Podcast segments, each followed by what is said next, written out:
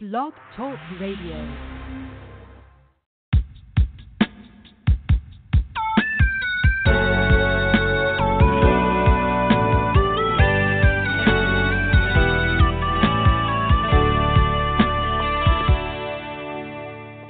Good morning, afternoon, or evening, and welcome to Hope for Today. My name is Naja E. Brown, your host, and we thank you for your support and participation. Hope for Today is an outreach program of Yield to the King Ministry, and our hope and prayer for our listening audience is that you hear something that is encouraging, life altering, or prompting you to study the Word of God. We welcome your comments anytime, and you can reach us through our website at www.yieldtothekingministry.org. Well, welcome to today's episode entitled Evangelism Sharing the Good News of Jesus Christ. Sharing the Good News of Jesus Christ. Promotional material reads like this The gospel of Jesus Christ is good news. Christ died for sinners. What better news is there to share? When we accept God's gift of His one and only Son, we enter into a right and eternal relationship with God the Father. Sharing the gospel of Christ is not mechanical, argumentative, or combative, but rather lavished with the love that Jesus Christ has poured out onto us. Romans 1 Romans chapter 1 verse 16 says, "For I am not ashamed of the gospel, because it is the power of God that brings salvation to everyone who believes, first to the Jew, then to the Gentile." That's the New International Version. What is your testimony of being pursued by the love of God? How did he gently usher you into his fold? When is the last time you shared your testimony? So, evangelism. Everyone enjoys hearing good news. Nowadays, it's a little limited if you listen to the radio and watch TV. I limit myself to taking in good news daily and leaving the rest of the not so good news for others to hear. I recently broke my ankle due to a nasty fall. I was taking in groceries that were in a box, not a bag. I twisted my ankle and fell on a tie rod, which is really just a two by four piece of wood, and that piece of tie rod swiveled. I heard a pop and hollered out in excruciating pain and said, Jesus, please don't let anything be broken. After unbearable pain and not being able to walk, I went to the urgent care. There I learned that I had broken my distal fibula. The urgent care doctor said I would be referred to an orthopedic surgeon. The moment I heard surgeon, I panicked. I prayed and asked God for the healing, for healing, His healing power. And if it's His will to allow me to avoid surgery, it is well with my soul. I did not want a metal plate, screws, or pins in my ankle. In my youthful days, I played sports and ran track, and I thought, hmm, I waited until now, well into my adulthood, at this age, to break something. Well, moving forward, all is doing well. My ankle is healing nicely, and I don't need surgery. I am now able to bear weight on my left ankle and walk with crutches. I've retired the knee scooter. I shared with my sister after my last orthopedic visit that my ankle is healing well. One of my sisters said, Ah, we need some good news. In the midst of the ankle breaking journey, my nephew, the only child of my oldest sister, has died. We need some good news, echoed in my heart for days. It was good news and brought a smile to my face in the midst of the brokenness, sorrow, and pain that others may be feeling. Another testimony of my walk with God. The gospel of Jesus Christ is good news. Really, it's the best news that we're going, we will ever receive. His good news has everything to do with life here on earth and life eternal. But when we believers think of evangelism, most of us panic. Most Christians panic.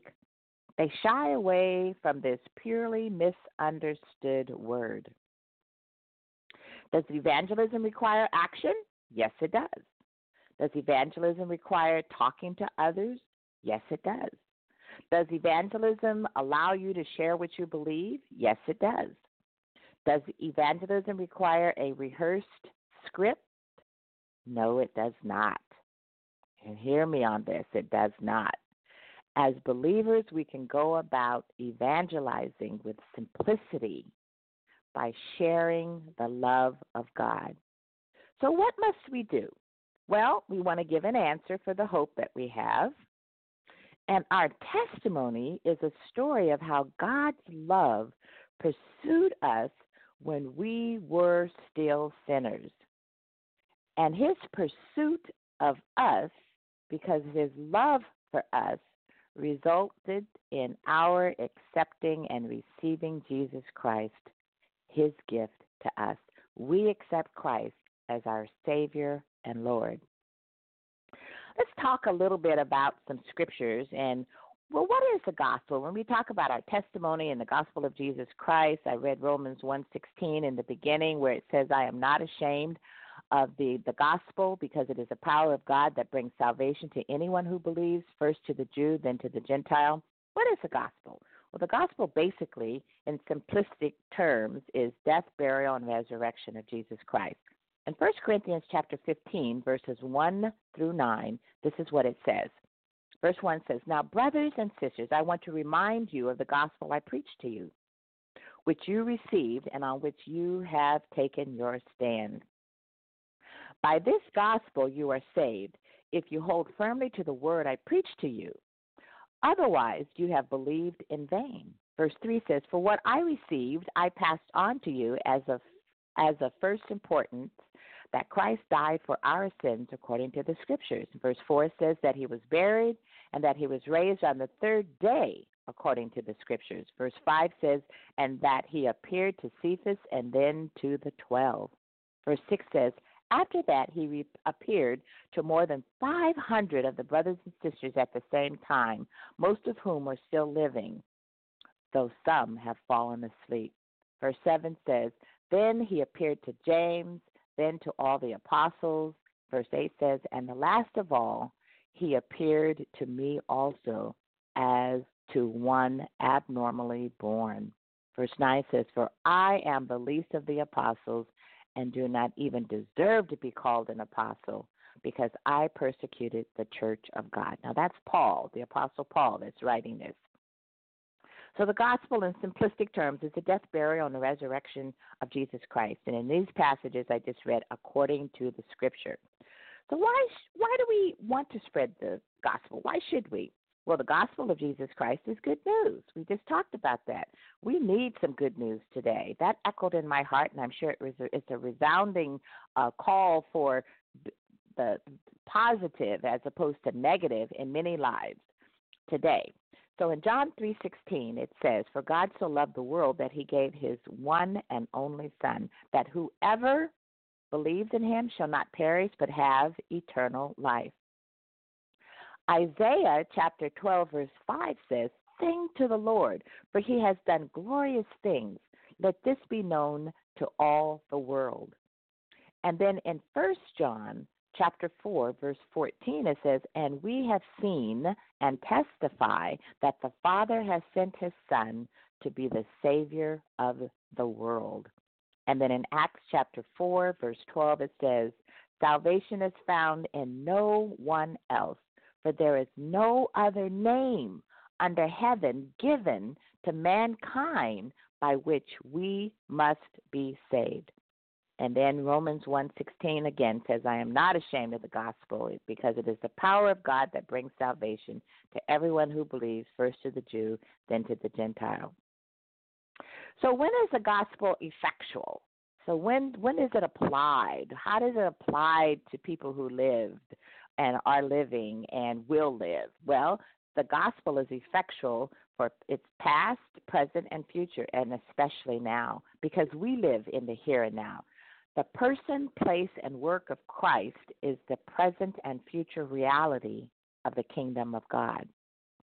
Then the question is, where where should we spread the gospel? Well, go and proclaim the gospel everywhere. That's why we have missionaries who take it upon themselves to go into some of the remotest parts of the world to reach the indigenous people, to reach people who don't live the city life, to reach the people and share with them, share with them the love of God, the love of Jesus Christ, and what Jesus Christ did for us. He died for sinners. Matthew chapter 28, verses 19 through 20, which is also known as the Great Commission, says this Therefore, go and make disciples of all nations, baptizing them in the name of the Father and of the Son and of the Holy Spirit. Verse 20 says, And teaching them to obey everything I have commanded you, and surely I am with you always to the very end of the age. So we've talked about what is the gospel, death, burial, and resurrection of Jesus Christ according to the scriptures found in 1 Corinthians chapter 15 verses 1 through 9. Why spread the gospel? Well, we talked about it being good news, and we should go and just, you know, talk about, sing to the Lord and talk about the glorious things that he has done. John 3:16 says that he so loved the world, God so loved the world that he gave his one and only Son, that whoever believes in him shall not perish but have eternal life. And then when is the gospel effectual? Well, past, present, and future. And I'm talking about especially now because given the things that are going on in the world today, in our own homes, in our families, in our communities, in our own states, in our own countries, there is a need for people to have hope. We need hope, and our hope is in Jesus Christ. And then, where should we spread the gospel? Well, spread it everywhere. Proclaim the gospel everywhere. So that is sort of it in a nutshell, but I want to say that there will be a part two uh, in a couple of weeks. I'm going to talk about evangelism, sharing the good news of Jesus Christ again. But time, next time, I will present a few scriptures that you can present to someone if you have the opportunity to sit down and talk to them about what is in the Bible and what it does say about sinners versus saints and what Christ has done for us. But if you don't have scripture, if you don't have the scripture tucked in your heart, you don't have you don't have it memorized, then just share what Christ has done for you. Just share where you were before you met Christ and where you have uh, landed as a result of Christ becoming your Savior and Lord. It's that simple. And if you only know one passage, like John three sixteen, stick with that passage. God so loved the world that He gave His one and only Son, that whoever believes in Him shall not perish but have eternal life. You don't have to be a biblical scholar. You don't have to be, you know, um, have memorized all of these passages and and be able to spew them out of your mouth at any given thought. Just just be yourself.